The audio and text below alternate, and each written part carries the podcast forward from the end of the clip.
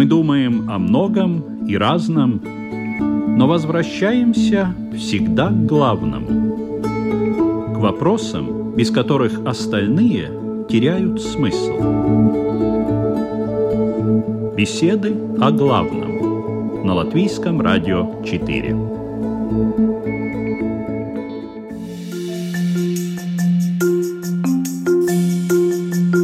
Здравствуйте! Это программа «Беседы о главном», подготовленная Латвийским радио 4. Автор и ведущая Людмила Вавинска. В эфире очередной выпуск, и сегодня он посвящен феминизму. О, не-не-не, не спешите переключаться на другой канал. Феминизм – это не несколько странных женщин на улице с плакатами, а огромное и разветвленное движение, в котором есть как радикальные направления, так и вполне консервативные. И об этом стоит знать. Феминизм за последние сто лет вырос, идеологически оформился, стал в некотором роде религией для определенной части населения. Активисты, вернее, активистки этого движения добились многого в части изменения законов в пользу женщин, их прав на труд и на отдых.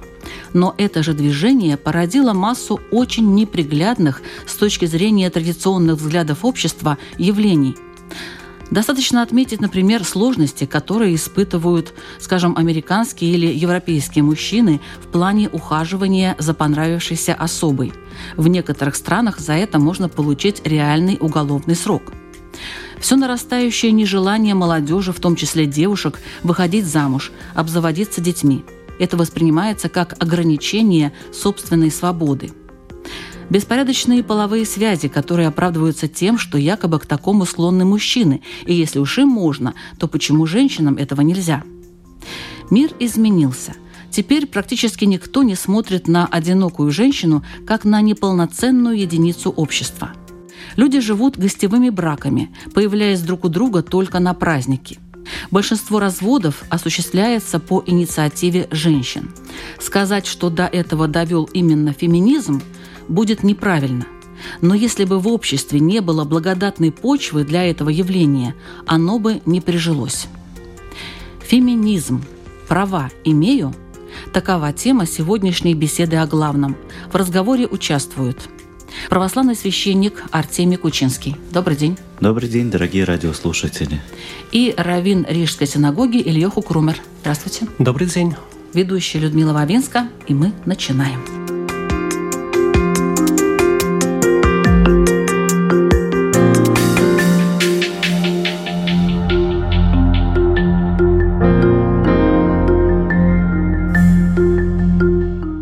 Какова роль женщины в православии? Что вы скажете, отец Артемий? Православие опирается прежде всего на Слово Божие, Священное Писание и те сложившиеся вековые традиции. И мы знаем из Священного Писания, что Бог сотворил женщину после того, как Он сотворил человека, мужчину, скажем. До сотворения женщины, наверное, мужчина не назывался мужчиной, был человек. Как мы знаем, Бог навел глубокий сон на Адама и разделил человека надвое. Женщина, получается, как бы младший представитель человечества по отношению к мужчине. Роль женщины была такова изначально, чтобы помогать Адаму, чтобы ему не было одиноко, скучно, чтобы Адам мог любить ее как самого себя, а она отвечала взаимностью. Однако, если мы опираемся на христианство, мы отложим Ветхий Завет, там очень много, конечно, таких явлений, когда женщины играли какую-то ключевую роль в каких-то событиях. Однако апостол Павел говорит, что во Христе нет понятия мужской пол и женский. Для Христа, для Бога человек прежде всего личность. Но как у мужчины, так и у женщины есть личностные способности, предназначение. И женщина прежде всего это жена, мать, хранительница очага, семьи, воспитание детей, как добрая и верная спутница и помощница своего мужа. В иудаизме такая же роль у женщины? На самом деле это довольно сложный вопрос, потому что у иудаизма достаточно широкая география от э, северо-восточной э, Европы, Латвии до северо-западной Африки, Марокко – и понятно, что очень сильно роль женщины зависит от общества, в котором люди живут. Разумеется, есть какие-то общие тенденции, на которых настаивает Тора. Принято, что женщина в основном она занимается домом и семьей, но понятия, скажем, дома и семьи, они такие немножко растяжимые. Например, когда Шлойме Амелах, царь Соломон, в своей книге «Притч», он описывает такую идеальную жену, то она у него занимается буквально всем. От того, что дома придет шерсть на одежду, до того, что запускает там какие-то корабли в заморские страны. С точки зрения именно трудовой занятости, может быть, современное религиозное еврейское общество в этом плане это такой, скажем, розовый сон для феминизма, потому что в современном религиозном обществе в Израиле, допустим, нормальное явление, что жена имеет более высокий уровень э, академического образования, чем муж. И очень часто бывает, что она является основным э, источником дохода семьи. То есть муж учится где-нибудь в коллеле, в религиозной академии, получают какую-то относительно скромную стипендию, а жена, она может работать на какой-нибудь серьезной должности в какой-нибудь IT-компании, например, и фактически кормить семью. Тогда, может быть, немножечко о том, как принято воспитывать девочек в иудаизме. Тоже есть, конечно, очень большая разница между Европой, допустим, и восточными странами. Есть разница в еврейском законе, есть много всяких разных обязанностей, в том числе, например, обязанность молиться в определенное время, которая относится только к мужчинам и не относится к женщинам. С другой стороны, есть всякие специфические женские законы, которые не относятся к мужчинам. Например? Например, то, что связано с законами женской чистоты, они относятся к мужчинам по чисто, скажем, анатомическим причинам. Кроме того, есть всякие заповеди, такие как, например, отделение халы, там особая такая церемония, которая делается с тестом, из которого делается хлеб, которые традиционно делают женщины. Шабатные свечи традиционно зажигают женщины. С одной стороны, принята такая идея, что девочку воспитывают как будущую мать, как это называется, акера сабайс, то есть основу дома, с другой стороны, поскольку таков, скажем, современный быт, то подразумевается, что девочка получает, скажем, в том числе академическое образование, что мужчины часто получают в меньшей степени. Соответственно, да, часто получается, что такая серьезная бытовая нагрузка, она ложится на женщину. То есть вот эта вот женщина, которая работает программистом в IT-компании – или учителем в школе, она же, в принципе, и тянет на себе дом, где может быть там и 5, и 10, и 15 детей. В общем, э, все как в других религиях, да? Правильно я сказала, отец Артемий? Да, совершенно. Как у нас в христианстве девочек должны воспитывать?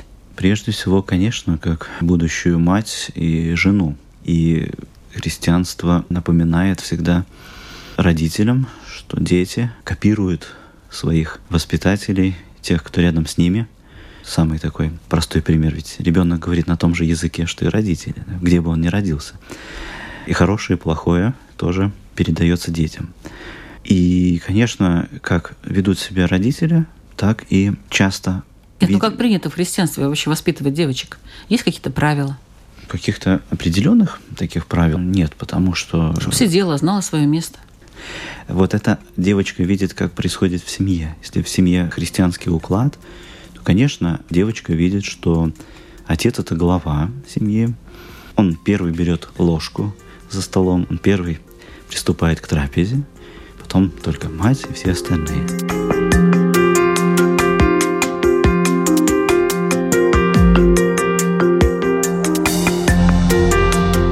Девочка видит иерархию взаимоотношений в семье, понимает, что и она тоже будет вести самостоятельную жизнь и подражать своим родителям. Это в идеале, конечно, так должно быть. Ну, вот, скажем, женщина в христианской семье, она может иметь свое мнение по разным вопросам, там, высказывать его свободно, или больше так помалкивать и слушаться мужа? Нет, женщина имеет полное право на мнение.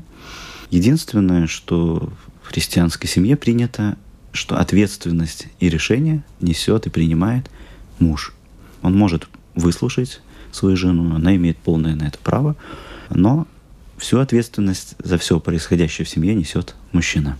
А в еврейской семье? Все зависит, конечно, от конкретной семьи. Бывает так, что поскольку бытовыми вопросами, часто и бюджетными вопросами тоже занимается жена, поэтому, разумеется, ее мнение в этих вопросах имеет вполне определенный вес. То есть может высказываться, может, может высказываться, может настаивать, да, настаивать. на своем. А критиковать? Разумеется, разумеется. Попробуйте запретить. Но это приветствуется или, так сказать, Всегда дискуссия? лучше, когда люди относятся друг к другу доброжелательно, но есть такой факт, когда жена чем-то недовольна. Еврейские жены умеют об этом сообщить всем, кому релевантно об этом знать. Но может ли эм. еврейская женщина принимать важные такие решения для семьи самостоятельно? Вот так сказала, я сказала, и все. Я думаю, что это не приветствуется, может быть, с точки зрения из позиции мужчины тоже. Есть такая идея, что в конце концов ответственность несет муж, даже несмотря на то, что он не является основным источником бюджета. Есть такая идея, но тем не менее, вот эта позиция, когда кто-то кому-то говорит «закрой рот, вот будет так, как я скажу», это, понятное дело, очень, очень нехорошая ситуация. Должно быть какое-то согласие. Сейчас мы переходим уже к этой главной нашей теме. Вот я поняла, что все очень расплывчато, наши гости очень так толерантно и, обходя острые углы, рассказывали, отвечали на мои вопросы. А вот сейчас я вас спрошу совершенно четко и ясно и прямо. Почему мужчины так резко выступают против феминизма? ну, не только мужчины, многие женщины выступают против феминизма. Опять-таки, смотря, что предлагают феминизм в эту эпоху, в эту историческую действительность, которая на дворе у нас, да, если мы возьмем сто лет назад, феминизм был направлен на то, чтобы женщина могла выбирать и быть избранной, там, скажем, в политических вопросах, каких-то общественных. Сегодня это вопрос, в принципе, не актуальный. Сегодня женщина может быть депутатом, мэром и абсолютно на любой работе работать. И я знаю женщин, которые водят большие грузовые машины, автобусы, самолеты. Никто сегодня не удивляется этому. Единственное, что мужчина выступает против того, когда феминизм попирает семейные ценности и создается угроза института семьи. Каким Именно образом это происходит? Когда нарушается иерархия взаимоотношений. Все-таки мужчину Бог поставил быть главой как семьи, прежде всего главой своей жены, своих детей. И когда этот баланс нарушается, то есть вероятность какого-то хаоса, анархии, бунта. И все-таки, пусть женщина не обижается, но Бог все-таки усматривает, и мы видим это в Писании, более физическую выносливости, может быть, умственные способности, как бы мужчина должен больше пользоваться этими качествами, а женщина все-таки это более такое чувственное, Вот прям сейчас милующее, обиделась я, любящее. Э, существо, которое дарит... Ну, люб... типа собачки, что ли? Э, нет, нет. Любящее Мы существо. говорим о той прекрасной женственности, которой Бог наделил прекрасную половину человечества. И когда вот это теряется, тогда мужчинам вы говорили в начале передачи, что не так посмотришь, уже обидится. Мужчина смотрит мужским взором на женщину, ну, оценивая ее красоту или любуясь ее красотой. В этом нет ничего плохого ни с точки зрения заповедей или общепринятых каких-то принципов и моралей, но где-то это не приветствуется. Я знаю человека, он был в Америке, он просто посмотрел. Так женщине или девушке показалось, что на нее посмотрели как-то очень предвзято, и она вызвала полицию, его штрафовали на 200 долларов за то, что, как ей показалось, он своим взглядом готов домогаться до нее. Поэтому мужчинам это не нравится. Что вы можете добавить? Э, ну, во-первых, я не уверен, что прям так против любого феминизма возражают мужчины, ну, в рамках, скажем, еврейской традиции. Во-первых, мы находим, что уже Талмуд, полторы тысячи лет тому назад, на самом деле и до Талмуда тоже, мудрецы были озабочены вопросом защиты прав женщин, в том числе гарантии женщине в случае развода, чтобы не могло быть такой ситуации, что муж он просто выставил жену из дома, потому что у него, значит, поменялось настроение. И многих других вещей, против чего, мне кажется, еврейская традиция, где она, скажем, несовместима с феминизмом, это с идеей того, что женщины должны быть такими же, как мужчины. Мне кажется, что в еврейской традиции идея того, что все должны быть разными, это такая очень важная идея. Среди мужчин тоже есть разница. Есть, допустим, потомки Аарона, брата Мойши, которые коины, священнослужители. Да, и вот только они могут быть священнослужителями в храме, остальные не могут быть. Сам еврейский народ, он разделен на 12 колен. Важно, чтобы люди были разными. 12 и мужских колен. 12 мужчин, потомков, угу. да, сыновей Якова. Не женщин. Не женщин, нет. А вот. сколько там женщин было, это никто не считал? Была, была женщина, ну. была, как известно, Дина, дочка Якова, у которой была такая очень трагическая судьба. Есть разные версии того, что с ней потом случилось. Но тем не менее, да, это 12 мужских колен. И да, трудно действительно отрицать то, что мужчина в иудаизме тоже имеет некую доминирующую роль. Но нужно понимать, что, скажем, в том аспекте феминизма, который требует уважения к женщине, уважения не меньшего, чем уважение к мужчине, на этом иудаизм однозначно настаивает.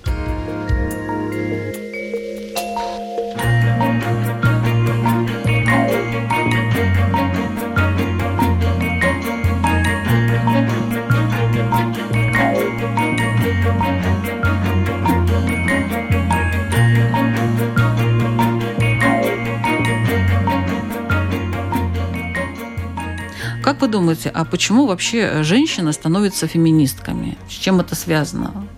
Почему он так привлекателен для некоторых женских сообществ? Вроде уже всего добились. А все-таки, смотрите-ка, продолжается ну, движение. И феминизм, наверное, надо рассматривать как некий бунт или протест.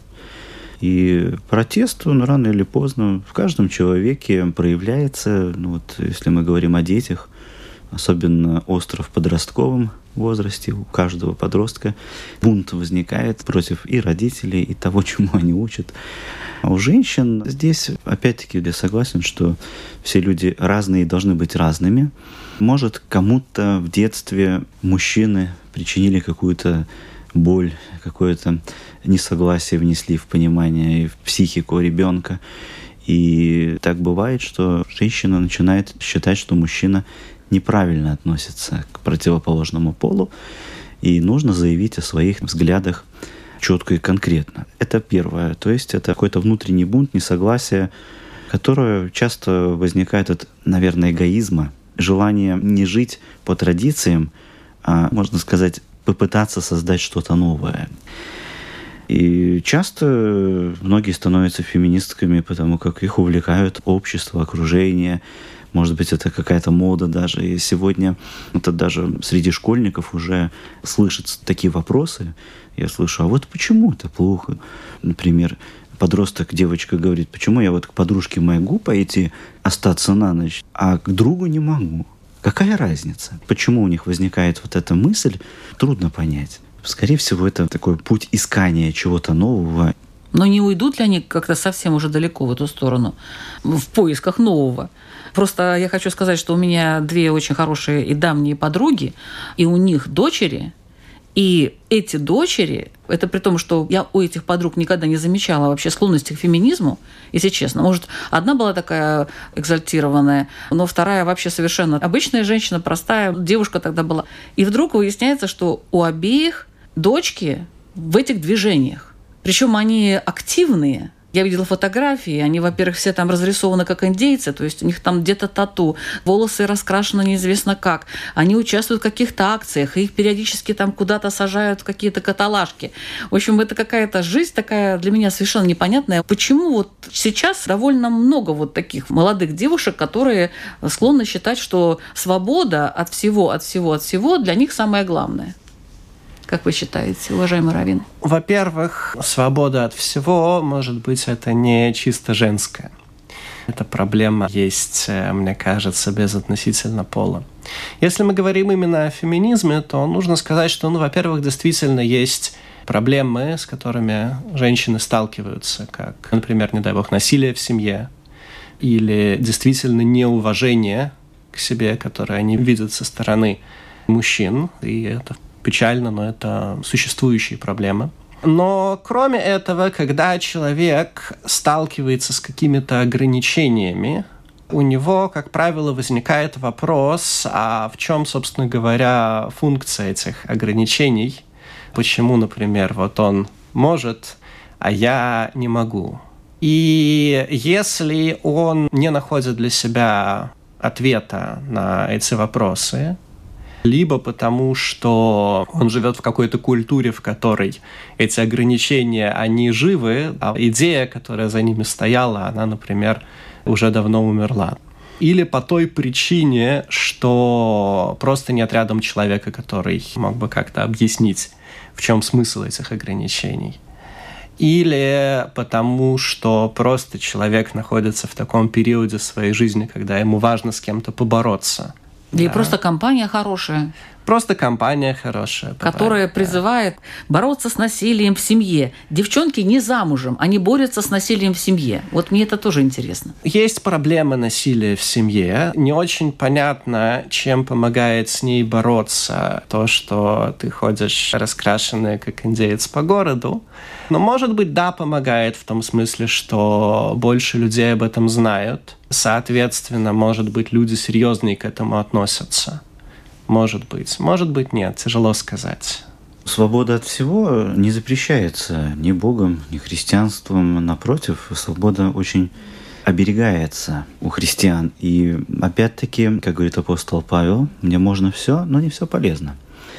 И когда мы что-то свободно нарушаем, мы должны понимать, что могут быть какие-то последствия. Например, когда мы получаем водительские права, мы ведь прочитали правила дорожного движения, сдали экзамен – теоретически там вождение. Когда нам выдают право на управление транспортом, нам дают и свободу. Ты можешь соблюдать, но тебе никто не может заставить не нарушать правила.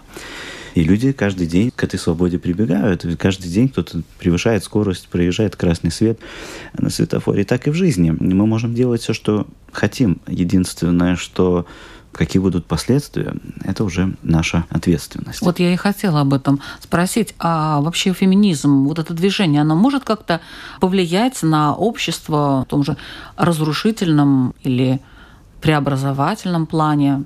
Они так говорят, что преобразовательно. Видите ли, любой бунт всегда ведет к разрухе. Ведь любую проблему можно поднимать и создавать дискуссию обсуждать в обществе, призывать, может быть, законодательную власть, чтобы обратили внимание. А вот тот бунт, который царит среди вот этих движений, он ни к чему не приводит. Можно сказать только к деградации личности. Мы часто видим такие примеры, когда представители феминизма очень радикально выступают с применением каких-то инструментов, бензопил или камнями Привлекают внимание. Опять-таки все это Заходят нужно... в храм, например, и танцуют там у алтаря. Это, да, был такой случай. Ну, к чему это привело? Ни к чему. Напротив, сами же и пострадали от этого, и всколыхнули общество, но не в лучшую сторону, по крайней мере, для них. Вот этот бунт, мы живем, опять-таки, в цивилизованном обществе, когда можно все обсудить и в правовом поле задать эти вопросы. Поэтому ни к чему хорошему бунты не приводят. Это не только феминизм, это любые протесты. Мы видим сегодня, переживаем такое время, когда протесты практически в каждой стране проходят и ни к чему толком не приводят ни к порядку, ни к тому, чего добиваются эти протестующие.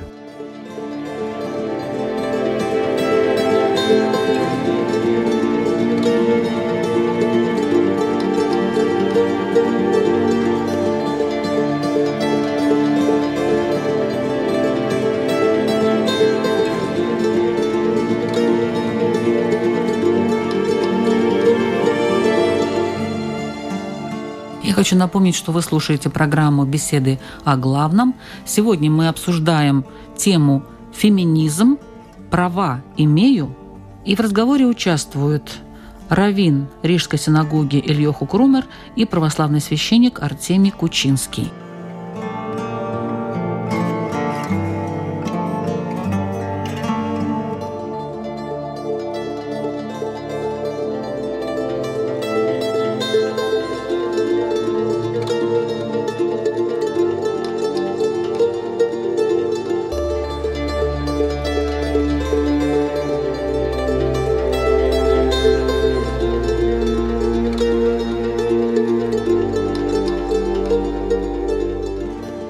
Можно ли как-то решить проблемы с помощью такого рода движений? Скажем, насилие в семье. И если да, то каким образом? Может быть, они чего-то не знают, как-то другие какие-то пути есть? у феминистов? И, ну, очевидно, что проблема насилия в семье частично, по крайней мере, существует из-за того, что это считается нормальным. И такие движения, конечно, влияют на наше восприятие нормальности – и это помогает, чтобы такое поведение оно переставало восприниматься как норма. Но с другой стороны, нужно понимать такую вещь, что когда мы настаиваем на том, чтобы какие-то изменения не происходили в обществе, то общество это такой сложный организм.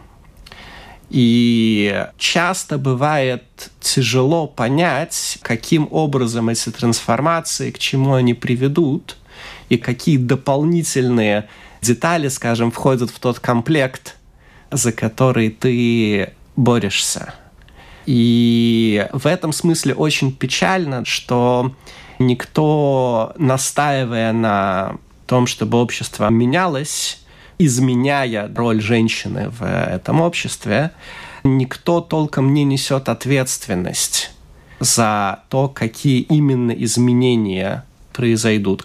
Мы на сегодняшний день понимаем, что это не очень хорошо, например, влияет на институт семьи. Фактически он становится все более Бессмысленным? Бессмысленным, да, то есть лишенным своей социальной функции становится непонятно, зачем семья нужна. И, соответственно, это, в свою очередь, дальше производит какие-то эффекты. И мы не в состоянии предвидеть эти эффекты. И мы не в состоянии понять, насколько нам будет нравиться то общество, к которому мы идем. И опять же таки, что самое печальное, что никто не несет за это ответственности. Под ответственностью я сейчас не имею в виду то, кого мы будем ругать в том случае, если получится плохо. А то, кто, скажем, должен будет засучить рукава потом и что-то чинить. То есть никто не собирается на самом деле ничего чинить. То есть это все-таки разрушение, вы считаете? Это некое изменение. Любое изменение – это разрушение предыдущей структуры, всегда по определению та новая структура, насколько она, собственно говоря, будет нам симпатична, и насколько те проблемы, которые она породит, они будут более приемлемыми, более симпатичными, чем те проблемы, с которыми мы имеем дело сейчас. Это большой-большой вопрос, и опять же таки нет никого, кто мог бы взять на себя ответственность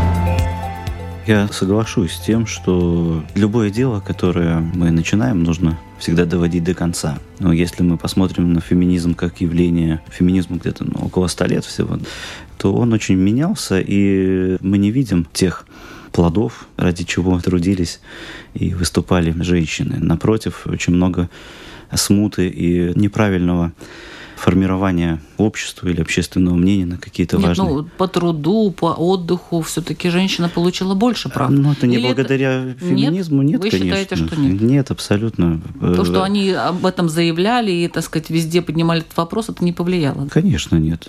Посмотрим на русскую историю, тоже были императрицы. Понятно, тогда, да, женщинам не разрешали там учиться, например, девочкам. И, ну, такой был уклад, это была такая традиция. Сегодня не благодаря феминизму мы живем в демократическом обществе, который, тот уклад, который мы имеем сегодня, формировался цивилизованным путем.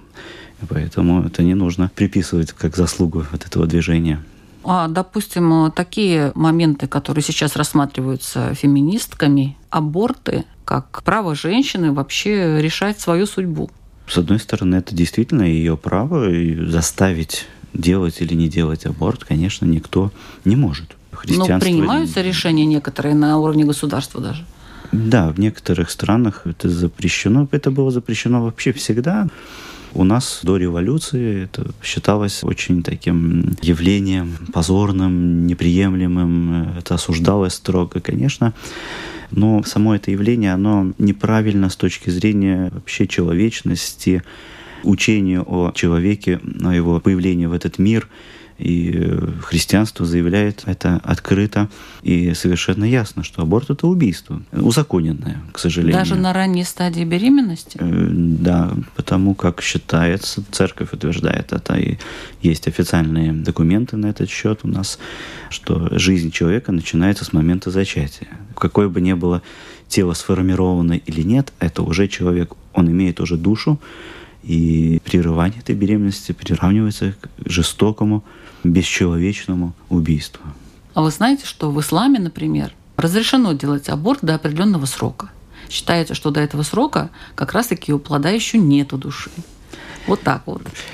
А что по этому поводу говорят в эм, иудаизме? Вопрос, или это убийство или нет, он не совсем связан с вопросом о душе. По еврейскому закону до момента рождения это не является убийством в строгом смысле этого слова, да, то есть это не подходит под э, заповедь «не убей», но тем не менее аборт, разумеется, это очень-очень нехорошая вещь. Это, в принципе, мне кажется, один из таких хороших примеров ситуации, когда мы принимаем решение, не имея возможности за него отвечать, и мы принимаем решение о том, что правильно и что неправильно, не имея возможности за него отвечать. И не боясь того, что это решение оно может быть принято ошибочно. И это, конечно, очень печально. С другой стороны, ситуация, конечно, при которой эту проблему пытаются регулировать на законодательном уровне, это тоже очень такой мрачный способ – то есть если по поводу убийства, например, в обществе есть некий консенсус о том, что это плохо, то когда какая-то часть общества пытается навязать другой свои взгляды на жизнь, даже если эти взгляды правильные, но тем не менее, если вот эта вот как бы вторая часть, она их не понимает и не принимает, то результат, как правило, очень, очень мрачный и абсолютно никак не способствующий какому-то прогрессу. То есть в иудаизме как Значит, к абортам в относятся? В иудаизме к абортам относятся достаточно резко негативно. Аборт можно сделать по медицинским показаниям, то есть если каким-то образом этот плод угрожает жизни или здоровью матери, не по причине того, что, допустим, этот ребенок, он имеет какие-то врожденные заболевания генетические или какие-либо другие, относительно того, или можно делать аборт после, не дай бог, изнасилования, это очень такой печальный вопрос. С теоретической точки зрения это дискутируемая тема. Был такой Равьяков Эмдзен 300 лет тому назад в Германии. Из э, его, скажем, идей можно увидеть, что он э, что-то в таком роде разрешал, я не знаю, или он разрешал на практике, но, по крайней мере, теоретически был готов рассматривать такие разрешения. Но на практике, я думаю, что этому стараются очень сильно сопротивляться. С другой стороны, если есть основания подозревать, что это угрожает психическому здоровью матери, то это входит в первую категорию.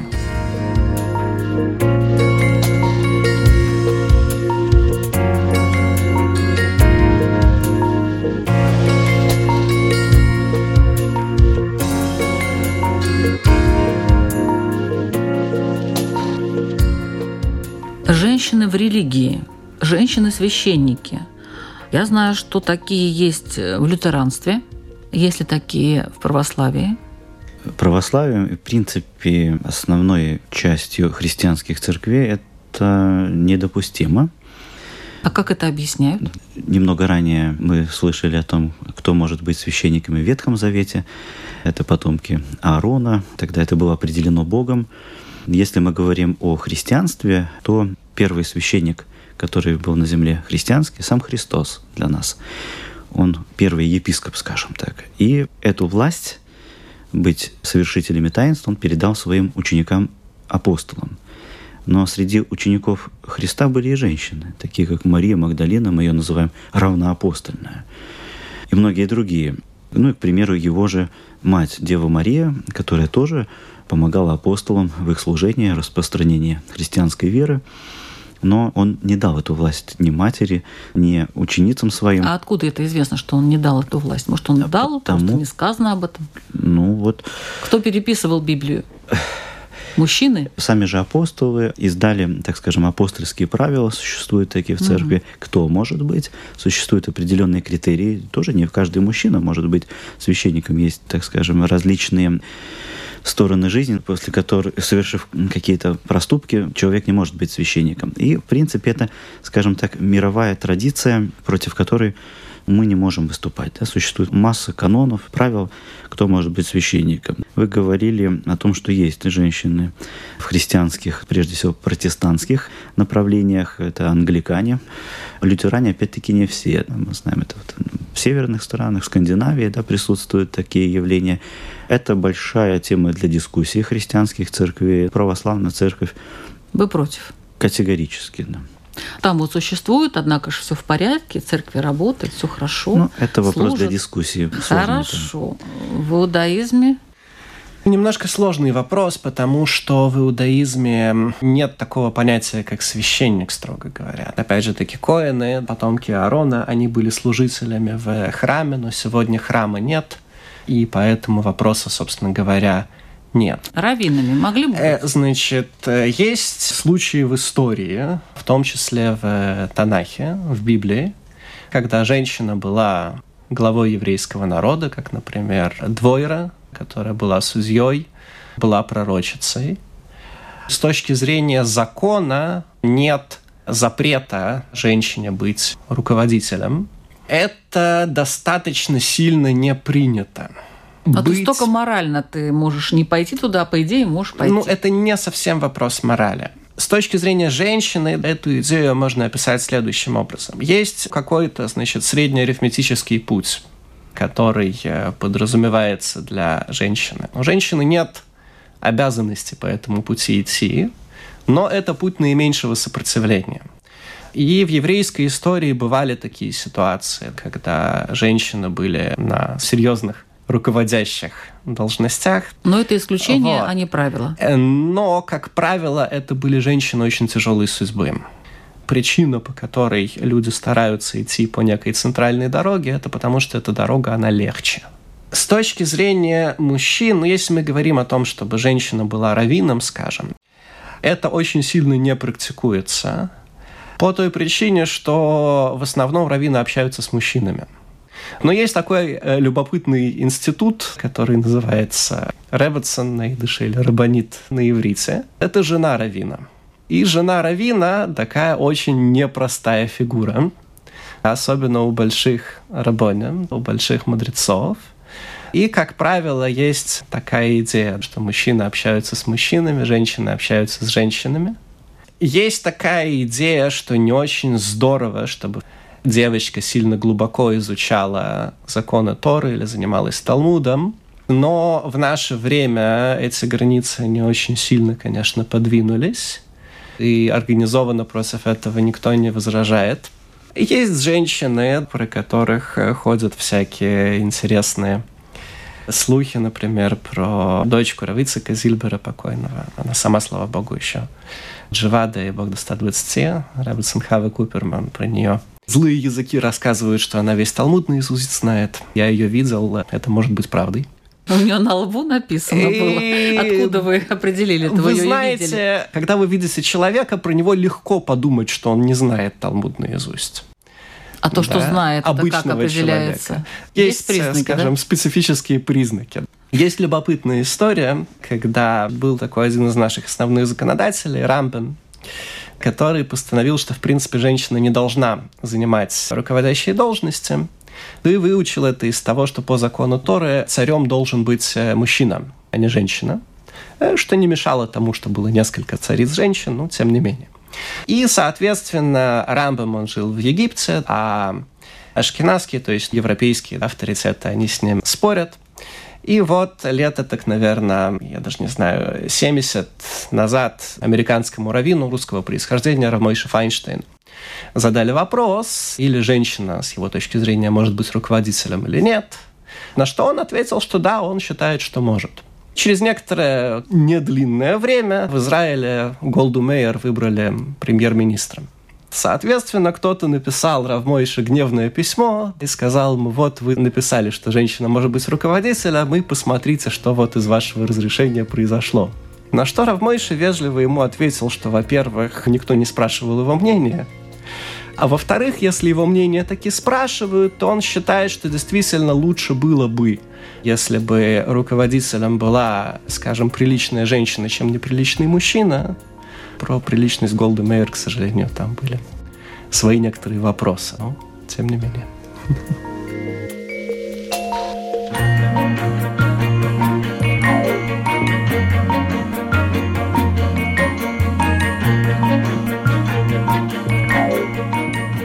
Эта программа записывается накануне такого известного праздника международного, как 8 марта, День солидарности женщин.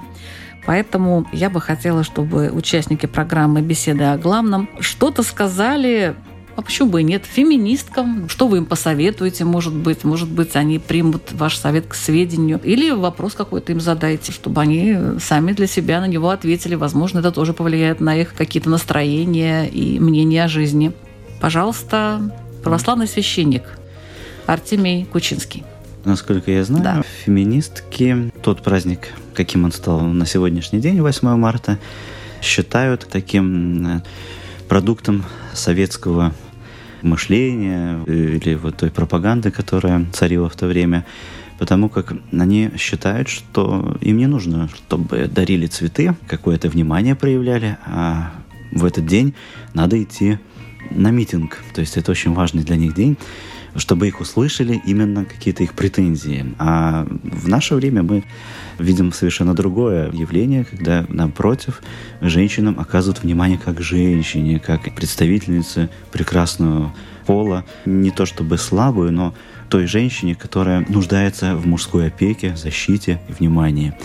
И это прекрасно, что хоть раз в году, но как-то все коллективно над этим начинают размышлять. Хотя я бы пожелал всем любить женщину, оказывать им внимание, подать руку, выходя из транспорта или уступить место. Делать это каждый день, начиная с собственной семьи, своей жены, там, дочерей и окружающих. Поэтому феминистки, они сегодня не будут услышаны нами вот в этом вопросе. Свой вопрос феминисткам задает Равин Ильёху Крумер. Как вы упоминали в начале, феминизм на самом деле на сегодня это очень такое широкое движение. Но к любому движению всегда есть такой вопрос, что когда мы утверждаем, что положение дела не соответствует правильному и боремся за его изменением, всегда возникает вопрос, как мы, собственно говоря, выясняем, что правильно и что неправильно, и что является гарантией тех инструментов, которыми мы пользуемся для этого выяснения. Соответственно, вопрос, который можно спросить, это понятно, что любой человек, который борется за свою правду, он в ней уверен. Но что, собственно говоря, является гарантией его уверенности? Спасибо большое. Вы слушали программу «Беседы о главном». Мы звучим на Латвийском радио 4 каждую среду в 2 часа дня. Слушайте нас, задумывайтесь над теми вопросами, которые мы поднимаем. Ведущая Людмила Вавинска. Всего доброго.